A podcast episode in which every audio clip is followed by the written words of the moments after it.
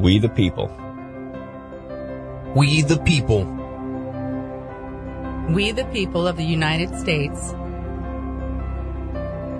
We the people of the United States, in order to form a more perfect union, establish justice, ensure domestic tranquility, provide for the common defense, promote the general welfare, and secure the blessings of liberty to ourselves and our posterity, do ordain and establish this Constitution for the United States of America.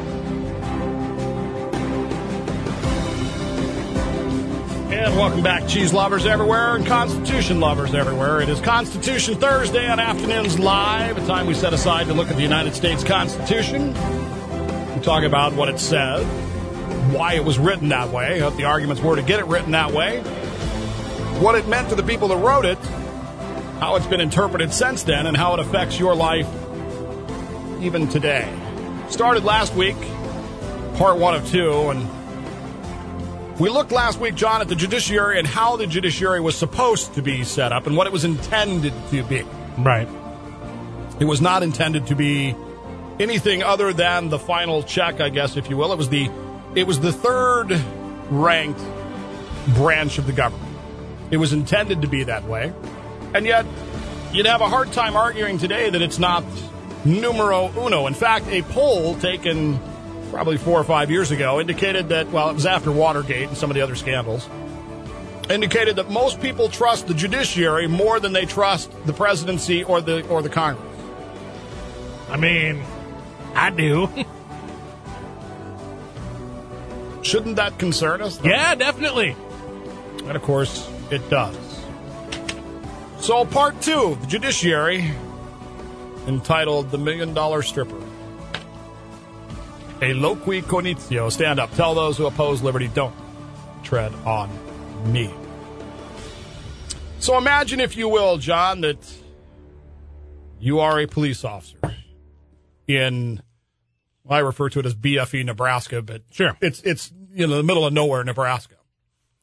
It is flat, and basically there are not a lot of people around. Doing my duty to the Nebraska taxpayer with my radar gun. Ripping through on presumably I is I seventy that goes through Nebraska. I think it is.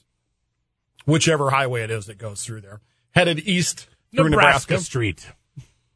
probably in a seventy zone, you know, because that's how it is. At, at maybe seventy five, not not anything critically, you know, nothing more than just hey, they're speeding. Not fleeing a bank robbery, but not quite. Not reckless driving. That's that's the point I'm getting to. Like in Virginia, twenty over is automatically reckless. Okay. Whereas in Montana, 20 over is, you know, hey, you got an extra, Expected. got an extra five bucks there. um, point being that it's a, it's a relatively innocuous thing. You pull over in your, uh, in your police cruiser, which may or may not be a Crown Vic at this point. It might be a Ford, uh, mid-size SUV. Uh huh. You pull over what appear to be a couple of what appears to be East Asian descent. They are clearly married. They're clearly just the normal people. They're Uh-huh. just speeding. Sorry, officer, we didn't realize we were going that fast. You know how it is. You you turn on the radio, you got some Bob Dylan going, and everybody's singing along, and the next thing you know, you're lead footing it down the highway through Nebraska because it is To after Bob all Dylan. Nebraska, Right. and really anything would make Nebraska better. Is that one of those flat corn intensive states? It is a very flat, corn intensive state with a large lake in the left end of it, the west end of it. I say left because you're looking at a map. Yes. So- No, you're not wrong.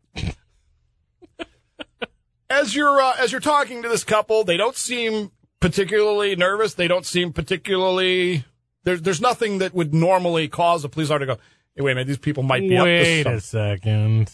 But you, being a diligent Nebraska state trooper, ask them in your most politely mid Midwestern corn fed accent, hey, can I search your car? Mind if I take a look around the vehicle real quick? having nothing to hide because they've done nothing wrong other than speed. They say, sure, go right ahead. Which, of course, we've learned on this show, if nothing else, you might want to think twice about You that should maybe not first. do. You pop the trunk on the car, and in the back of the trunk, wrapped in plastic bags, presumably garbage bags, because they're the only thing that would be big enough to fit, Unless you had a bunch of smaller bags. are $10,000 bundles of $1 bills, totaling a million dollars in cash. A million in ones? in ones. oh, wow. As you heard the sheriff say earlier, this would cause you to go, hmm, wait a second. Right. In this particular case, being a diligent young Nebraska state trooper. I say young, I'm assuming that. I don't really know. For all I know, he was 75 and I'm young. curmudgeony. You, uh, you immediately get on the horn to your supervisor and say, hey, sure, Yeah. uh, I'm going to need a second opinion on this because they have a million damn dollars in their a trunk. drug dog is sent out, and the drug dog maybe, maybe not, sort of gets a kind of maybe sort of something of a a hit on the money. Maybe, It's not clear. maybe he's just smelling money.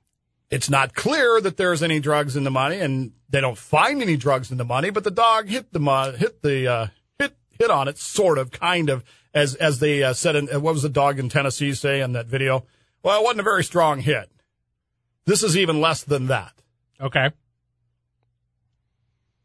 The Nebraska State Police decided that this particular couple must be up to nefarious activity. They arrested them and seized the million dollars.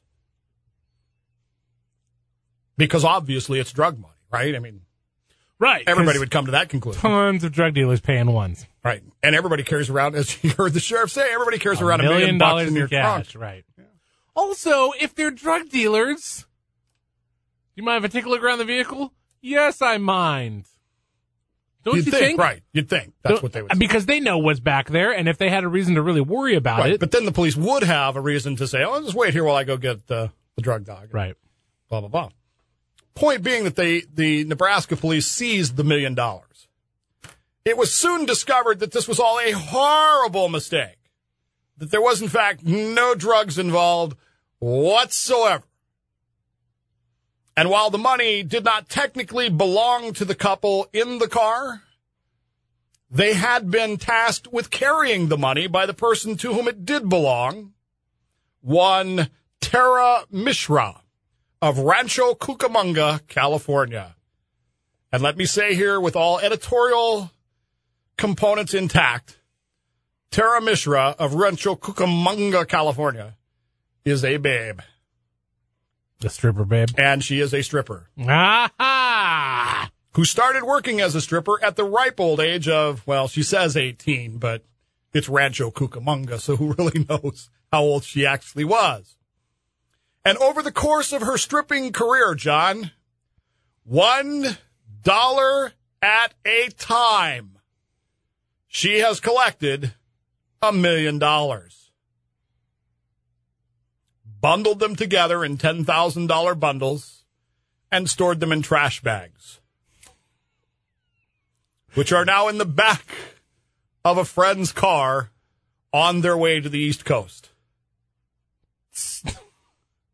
So it is possible that maybe the drug dog got a hit off of something in there. It's very possible. I mean, somebody could have money, used one of those ones as like a coke straw or something. right? But there's no evidence that the people that had the money did it. No evidence that to do with Tara ever right. did it. Wow. A million dollars? One dollar at a time. one dollar at a time. How long? Okay, Well, just out now, of curiosity. in fairness, in fairness, I don't know if you've ever been to one of these strip clubs.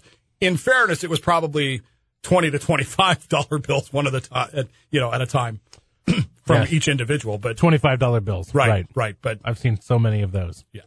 in Well, my- no, no, no. I mean, one guy with with you ever yeah one Oh, guy oh, with twenty-five ones lined up in yes, front of him. And, that guy. Yeah. Okay. Yeah. Yeah. Yeah. Yeah. Yeah. I'm That's- sorry. I'm not that I know sorry for making about fun that. of you and being a jerk just now. Not that I know anything about that. Sorry, not to. Just saying. Uh, it, it doesn't necessarily it doesn't necessarily mean that she got a hundred or a million people to give her one dollar each. Although that'd be a Right, whale of a fundraiser. Uh, No, but it does mean that over the course of her career, she earned a million dollars in the, tips. It's the guy who has built Monticello out of ones right in front of him on the stage. Now, there are some legitimate issues that, that Pat the lawyer keeps bringing up with this, Mm-hmm. which are IRS related. I don't know what the rules on tips for strippers are, but it's probable that the IRS will want to talk to her. Right. Maybe she claimed them. I, it's very possible she did. I mean, don't they have to? Waitresses, they have to fill out a form, right, that estimates all this stuff and. Uh, yeah. The way it worked when I had a job that that got tips, I was a, a, delivery driver basically, and it was kind of like when you would clock off for the day, it would say, "Did you get any tips? How much?" And then you just punch in your number, and it would deduct it, right, and, and hold it aside. Right. I've had occasion to see the waitress form where they have that, and it's usually just an estimated thing because yeah. because they actually end up splitting tips with busboys right. and cooks and everything else. Right. So it's there's there's all kinds of consideration. And I I have never in my life, and I'm not going to be totally frank here, I've never even asked a stripper what the IRS forms that they file are. I, it's never even crossed my mind. I've been married for four years now, so you'll understand that I have some experience on the other side of this right. thing. You never asked the question because you were too busy building Monticello out of ones. Right. but never did I think to ask, hey, are you going to report that? Yeah. Your- hey, how does that work anyway?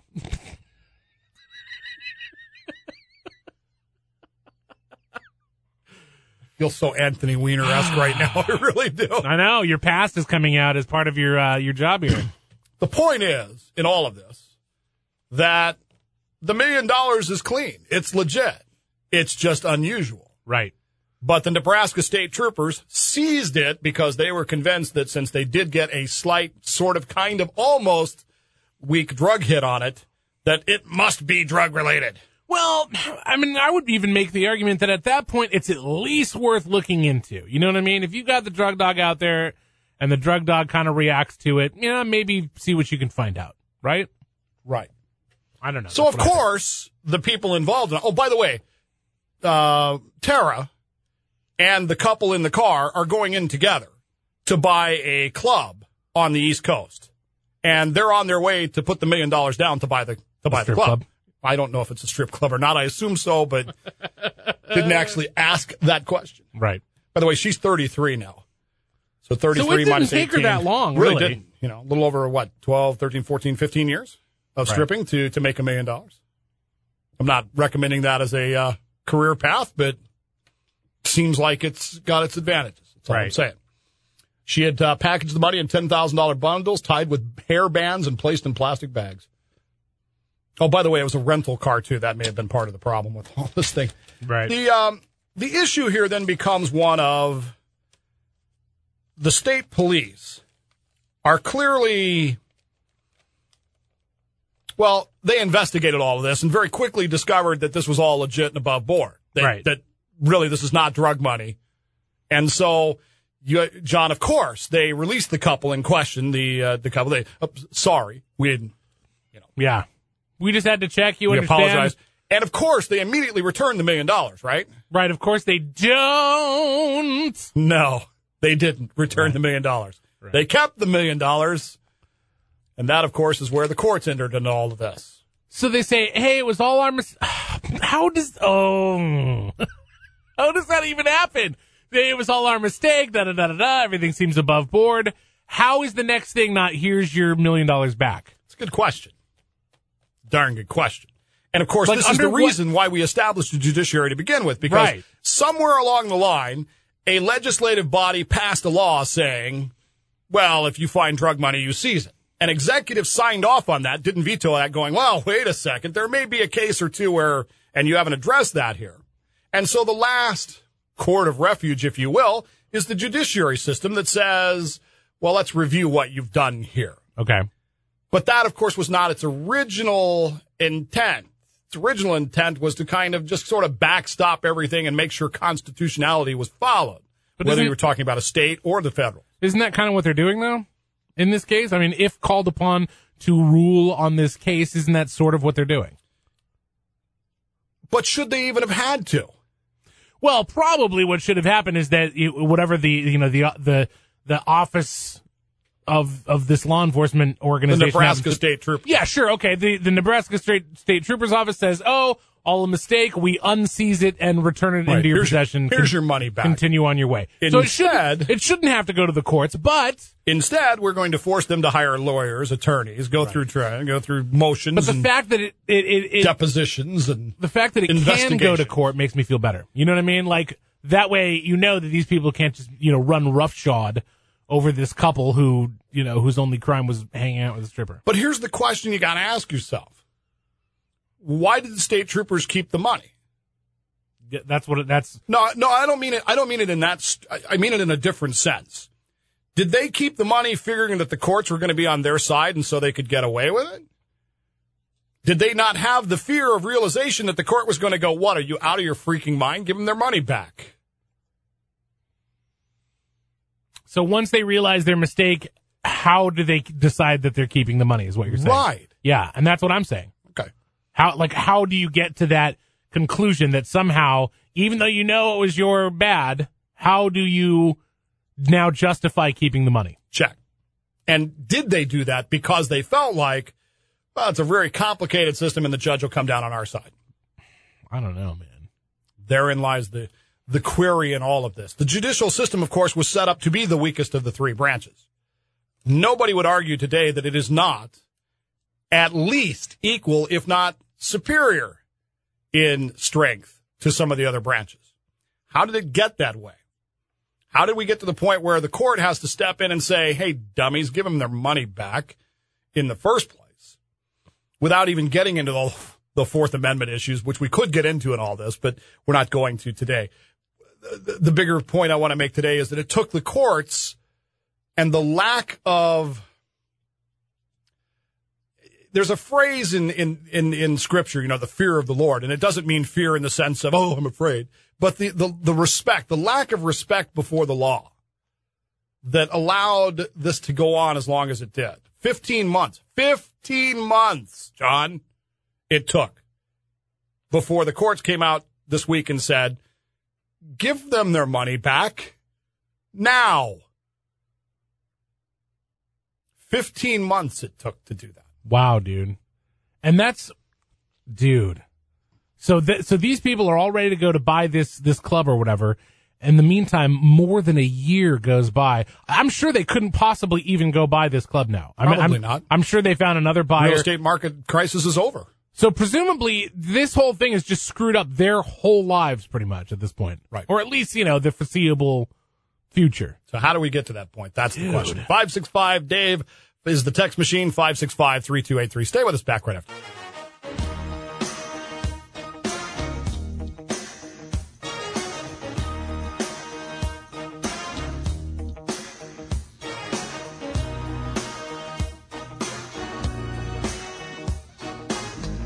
This particular case, John, the case of the million dollar stripper, is particularly delicious for a lot of reasons. Number one, it's very exotic. But it does deal with a lot of the problems of these uh, seizures of property from people who have not convicted, been convicted of, or even ultimately accused of a crime.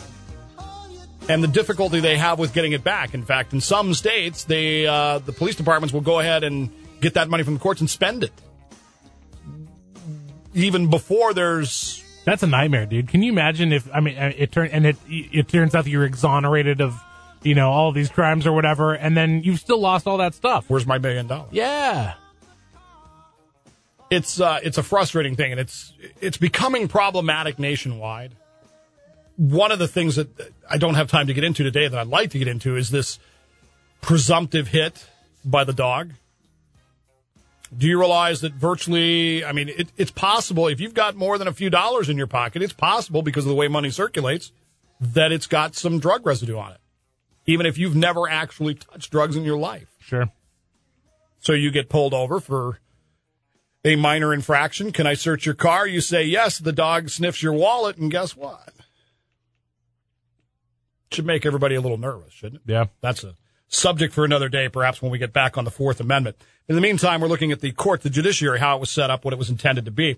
The the original court, the original Supreme Court, as defined by the, the by Article Three, was established by Congress as a six member court. Now, six members seems odd, doesn't it? Because Because what, we if, know it to be nine. what if it's three and three? Yeah, and that too, right? There's no tiebreaker at all. Except that they weren't really seen to be that way. They weren't really supposed to be. it's kind of hard to explain. Making it, it, partisan rulings on issues. They weren't really going to be looking at that kind of stuff. Yeah. They were only going to be looking at, you know, strict interpretations of the Constitution. And it wasn't considered to be that hard. And because of the population, it was considered to be uh, fairly good. As the, as the court grew, it actually at one point expanded out to 10 before they settled on the current nine. The, there have been attempts throughout our history to expand it even greater. The, the most famous one being, of course, uh, Fred, uh, Frederick, Franklin Roosevelt's attempt in 1937 to increase the size of the court and pack it with his own people. He wanted like 15 justices, right? And he wanted to make them retire when they were each reached a certain age and blah, blah. He wanted to make some major changes in the court because the court had basically told him to uh, no on his, some of his social reforms. Right. Oddly enough, John, because the court is supposed to be above political influence, oddly enough, after his attempt to do that was defeated, the Supreme Court suddenly found itself in favor of the same programs and attempts and things that he wanted to do that they had been dead set against beforehand. Nobody can really explain why, other than Other than he maybe wrote a check. other than maybe they were afraid that Congress wouldn't have their back the next time around. Ah. And that was part of the problem. The court was set up to do that. Now, of course, there are two separate types of judges, and you need to understand this. There are Article 3 judges, which are the Supreme Court justices. There are Article 1 judges, who are the judges and lower tribunals set up by Congress. Although they are overseen by the Supreme Court, the Supreme Court is above all of them. They are set up by Congress. Congress decides who these guys are. Follow me here? Congress, of course, was tasked with setting them up as basically as needed.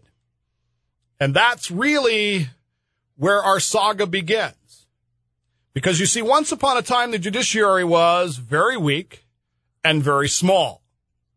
In 1792, the end of basically the first Congress, for every seven Congress people, for every seven congressmen that were in the, the House, Right. there was one federal judge. Do you know what that ratio is today? No, what is it now? Take a st- just take a wild guess. For every okay, so For I would every say, one congressperson, how many judges are there? Uh, I'm, uh, yeah, for every for every one judge, how many congress people are there? I would say for every one judge, there's 1.2 Congress people. Not even close. Really? For every one congressperson, there are now two federal judges. Ah!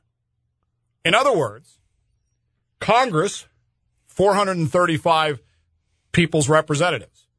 There are more than twice as many judges as there are Congress people. Really? And that doesn't even include the state systems. That's just the federal system. Every judge has a staff. Check. yeah. got his clerk, he's got his assistants, He's got his lawyer, right, he's got, his, got all his people around him. Those people have families. Every judge has lawyers that he works with, you know, and fairly that that are influenced by him. Every judge has contacts in his community. I mean, how do we look at judges around here? We look at them with great respect. We kind of put it's kind of that Becky Thatcher, or, uh, Judge Thatcher, Becky Thatcher's father, Tom Sawyer thing. We kind of put them up on a pedestal. Sure. They have influence in our community. And there are twice as many of them as there are Congress people with bigger staffs.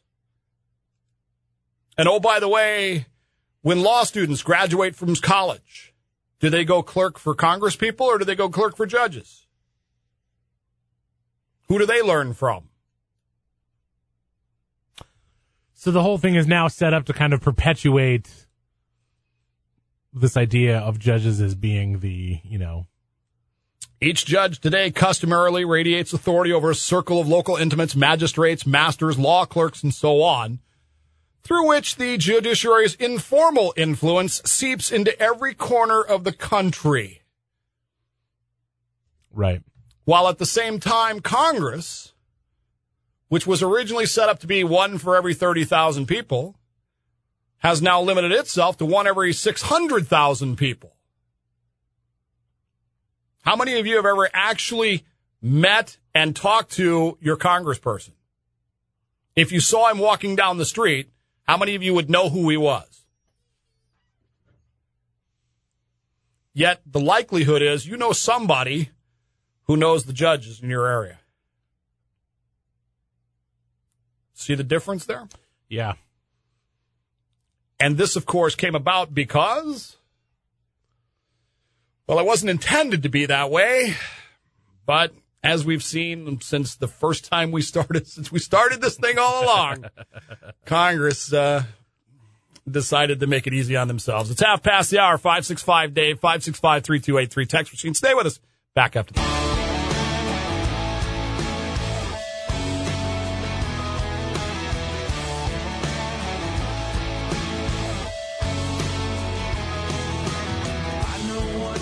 So, welcome back to Afternoons Live, KFIV, 1360 AM Modesto, KWSX, 1280 AM Stockton. It's Dave, it's John, it's you. It's Constitution Thursday, Article 3, Part 2, the Judiciary. The number two question I always get asked, John, is how did I get started in radio? Uh, The number one question I always get asked is how did we get screwed up like this? How did, how did, how did this happen? I think I've asked you that. We have postulated numerous times. You go back in Constitution Thursday, which you can get on our website at kfiv1360.com or via iTunes. The volume two is the uh, the current volume we're in. We did this once before. We went all the way through it, Uh-huh. and then uh, in January of this year we started over again. And if you recall, John, we started very early on with a discussion about Congress being told that they had responsibility for something. And they said, well, I believe they found a way to we don't want to do that. right to blame that on the president. Right. make him that'll do make it. that'll make us look bad. What if we make the president do it? we uh, we passed a law that said the president has to make a finding, and if he makes a finding, then this law takes effect. And if it doesn't, if he doesn't make that finding, then it does. And of course, the president did make the finding, and the brig Aurora As got we seized, expected. and and uh, you know international tensions rose, and everybody was upset because, and the Congress stood there and went, "Well, he's the one that found the finding. Why are you blaming us? We just did what." we-" Courts, uh, of course, had ruled early on that uh, Congress did have the power to delegate its authority. See, the courts ruled early on courts. That the Congress had the authority to delegate its own authority. So you're saying it's the judicial branch of the, of the government's fault for having screwed this whole thing up for it's not the judicial branch's fault. No, I mean, really, if you have a triumvirate, let's say you're the Roman Empire, and you have Marcus Anthony Antonius, you've got Lepidus and Octavian. That one's me, Check. Who are you? Octavian. Okay, I wanted to be Octavian. Tough rocks. All right, then I'm Mark Anthony. Fine. You know what that means? Dave Mazzy's Lepidus. Cleopatra. anyway, All right. I mean, I know I'm going to die in the end, but hey, some things are worth it, right? Yeah. Um, the point is, when one of those three, without officially being told, okay, you're more powerful than the rest of them, but sort of starts doing it anyway. Oh, we'll handle that. For, I'll handle that. No problem. I got that. Oh, you're busy out there and Egypt. I got At that. first, they just look helpful. right. But eventually you start to realize that, Wait, wait, a, sec, second. they've, uh, they've in essence taken over. We've kind of given them a lot of responsibilities. The here, way the Constitution aligned the government, of course, Congress was supposed to be the most powerful. It had the biggest branch. It had the most people. It had the most reach. The relative relationship between the people and the congressperson at one per 30,000. The likelihood is you knew your congressman. You talked to him on a regular, heck, he was probably your neighbor of some sort or another from the other side of the city. Right. You, uh, you didn't have any fear of going up to him and saying, Hey, Davy, what's going on? Whereas most people today would not do that to a congressman for whatever reason. We hold them in awe, and I'm not sure why that is. They put their pants on the same way you do. But the even they have begun to think of themselves in a different way. But this Article 1 section allowed them to set up lower courts, lesser courts, if you will. The lesser courts, of course, would be answerable to Congress under the way that the original Constitution was set up. The original law, the original judiciary was set up by Congress. These lower courts answered to Congress, not necessarily the Supreme Court. which makes perfect sense when you look at the way the the founders kind of sort of divided federal issues from issues of the people, basically. Of course, that didn't last long when Congress found out well, that's a lot of work. You know what we should do here? This all happens because Congress is lazy and the judiciary is a busybody. What we should do here is make the Supreme Court justices oversee these other courts. I mean, I mean, after all, they're judges and lawyers. They know all this stuff, and we don't. Ah, we don't know anything about the law. So over time, the courts were moved into the judicial side of things and overseen by the Supreme Court. Now, there's an old civil service maxim that your authority is determined by two things the size of your budget and the size of your staff. He who hath the largest staff and the largest budget is the most powerful. Right. If you looked at our three branches of government today, does Congress have the largest budget and the largest staff? Well, ah, it doesn't Not seem a like chance. they do. They're yeah. number three. Right. Executive is by far and away number one. Judicial number two. And both of them together, Congress doesn't even come close. Yeah. This was not what was intended to be. And this, this permeate, this, imp, this permeation into the society of the judicial, well, it, uh, it caused a lot of, uh, it's caused a lot of this. A large federal judiciary corps has blunted two of the major advantages employed by the, by the gov, by the Congress when we founded this country. Sheer numerousness and personal connectiveness to citizens. The simple fact is that it is more likely that you are in personal contact with somebody who is either a judge or works for a judge or works with a judge than your congressperson. Yeah. Your congresspeople, it seems, I know, I know it's kind of a joke, but it seems like congresspeople go out of their way not to be in contact with us. Right? I mean, you call their office. How many times have we tried to call their offices to get, you know, to, to register our opinion? I said, what do you get? If you get through to their office, you get some intern somewhere that's just writing down your opinion, and you don't know if it gets to them or not. Right. The only way you can be sure you get their ear is if you, you know, Write a check. pay ten thousand dollars to, you know, play a couple holes of golf with them. Seems like Congress has made themselves more, less and less available to the people, while the judiciary, one way or the other, has made themselves more and more accessible to the people. Is it any wonder then that they've had more and more influence over what happens? Add into this a Congress which says, well, we need more judges because we are passing more and more laws that need to be watched over. Can't expect to have all these laws and not have the Right. not have the judges to deal with the consequences of these laws, whatever they might be. And eventually you reach a point, John, where the two are going to come into conflict. The judicial is going to disagree with the legislative. And we're not even to the executive yet. The two are going to disagree. And the power struggle then really begins, doesn't it? And you would expect that if the people say, we want this ballot proposition passed, and our legislators say, yes, we'll pass that ballot proposition, and the judiciary says, no, which one would you think should win? And yet, which one most often does? How did that happen? Yeah, it's Congress again. Stay with us. We'll be back right after this.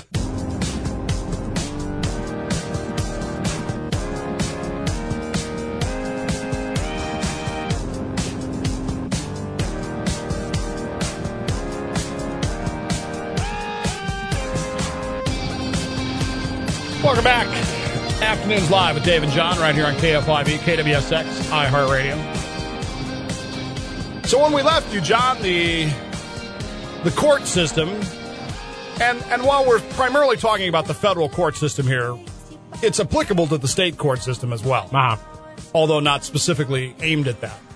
Because the same battle exists within the state system versus the legislative. So we see it today. Our our Supreme Court justice here in the state of California is constantly haranguing on the legislature for not giving them enough money. And we've seen in the past here in California where a judge makes a ruling that the people disagree with, and what happens to Judge Rose Bird? She gets recalled. We have a unique scenario here in California where we get to actually vote on the judges. Right. Anytime a judge is uh, appointed to the Supreme Court bench, we get to vote on the first general election, and then every 12 years thereafter, they come up again, and we get to vote on them again. Plus, we can recall them if need be. But the same tension exists, if you will, between the uh, between the, the the two branches. You would think that the legislative branch, being the closest to the people, being the most supported by the, being the most obviously supportive, because we don't like what the legislative doing, we replace them theoretically. We don't actually do that, but we're supposed to be able to. You would think that they would get the message and they would say, okay, this must be the will of the people, and we go on from there. But through time, as the court system, as the judicial system has more and more asserted its power over things, consider the doctrine of incorporation. There are many people who disagree with the doctrine of incorporation. There are many people who like the doctrine of incorporation until it's applied to the Second Amendment. Then they don't like it. The will of the people speaks loudly, but the courts, for all of their influence, don't seem to hear. There are factors involved here. One of which is when we read a court opinion, okay, we get a, we get a five to four ruling from the Supreme Court. We don't get nine rulings from the court, do we? We usually get two, maybe three. All the judges who agree will unite on one opinion. If there's someone who has a dissent, they'll write their dissent and they'll put it out there so that it's on record. This unity of the court, and most court decisions, by the way, are not 5-4. Most of them are, are much more clear cut. And so this unity of the court versus the disunity of Congress when we were trying to pass the Affordable Care Act, otherwise known as Obamacare. He loves that name. How many of you remember the tension and the drama of that moment, the day that that vote was being taken? Nobody knew for sure that when that vote started, nobody knew what Congress was going to do. A total violation of civil service mentality, which is you never vote on anything you don't know how it's going to f- turn out. But nobody knew, but it, they were at the impasse. They had to vote. And so we all sat here that day with our televisions on watching the votes click, click, click, click, click, click, click, click, and waiting to see what our representatives were going to do. Because we didn't know. I mean, officially we didn't know. We, I mean, we, we guessed we knew, but they didn't tell us until they actually voted. Congress then disintegrated over that because in the next elections the people spoke and said, no, we want other people. And now every time they vote on it, they vote to overturn it. Where the Supreme Court says, no, it's constitutional. It stands. And it's as if Congress has no say in this, in this matter at all. They can't seem to find the traction. The argument now is, well, we'll just defund it. But look at the arguments over defunding. The House can pass it. Can the Senate get enough people to filibuster it? The, the fractureness, the fracturing of Congress, the political element in the fracturing of Congress versus the unity of the judiciary the apparent unity, whether there's disagreement or not, gives the judiciary that look of firmness. Yeah, like they've got it figured out. They know what they're talking about. Right. Hey, we've decided this. Look at Congress over there. It's a, it's adults sitting in a library rather than children arguing on, on a playground. And as Congress has ceded more and more of the bureaucratic control of the court system to the court system, it's self, it becomes self-policing and self-organizing. And today's courts now have near plenary authority to define their own agenda, which they didn't have before. That enables the court to draw more and more power to itself at minimal risk of political reprisal. If we don't like what the court does, what do we do? There's nothing you can do. The only thing we can do is elect different senators and different presidents. That's it. That's all we can do. Right. But we still can't get rid of the people that are there. And that's what's caused all this. After I said, as a, after Vietnam and Watergate, much of the public has come to view the judiciary as the more hon- honest and uh, competent than the political branches, which should be a surprise to no one, of course.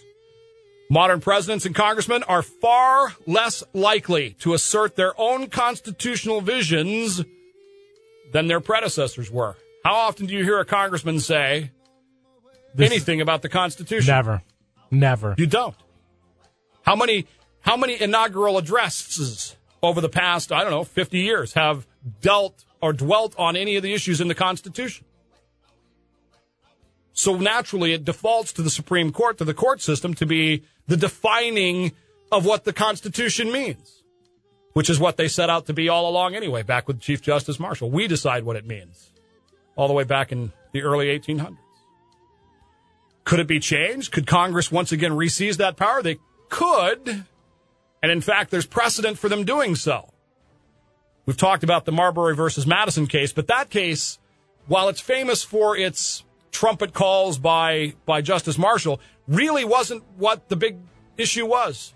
There was another case a week later in which Congress, when the courts recognized that Congress does have power over the courts, but they don't like to talk about that one very loudly because they're afraid Congress do it might again. pay attention again.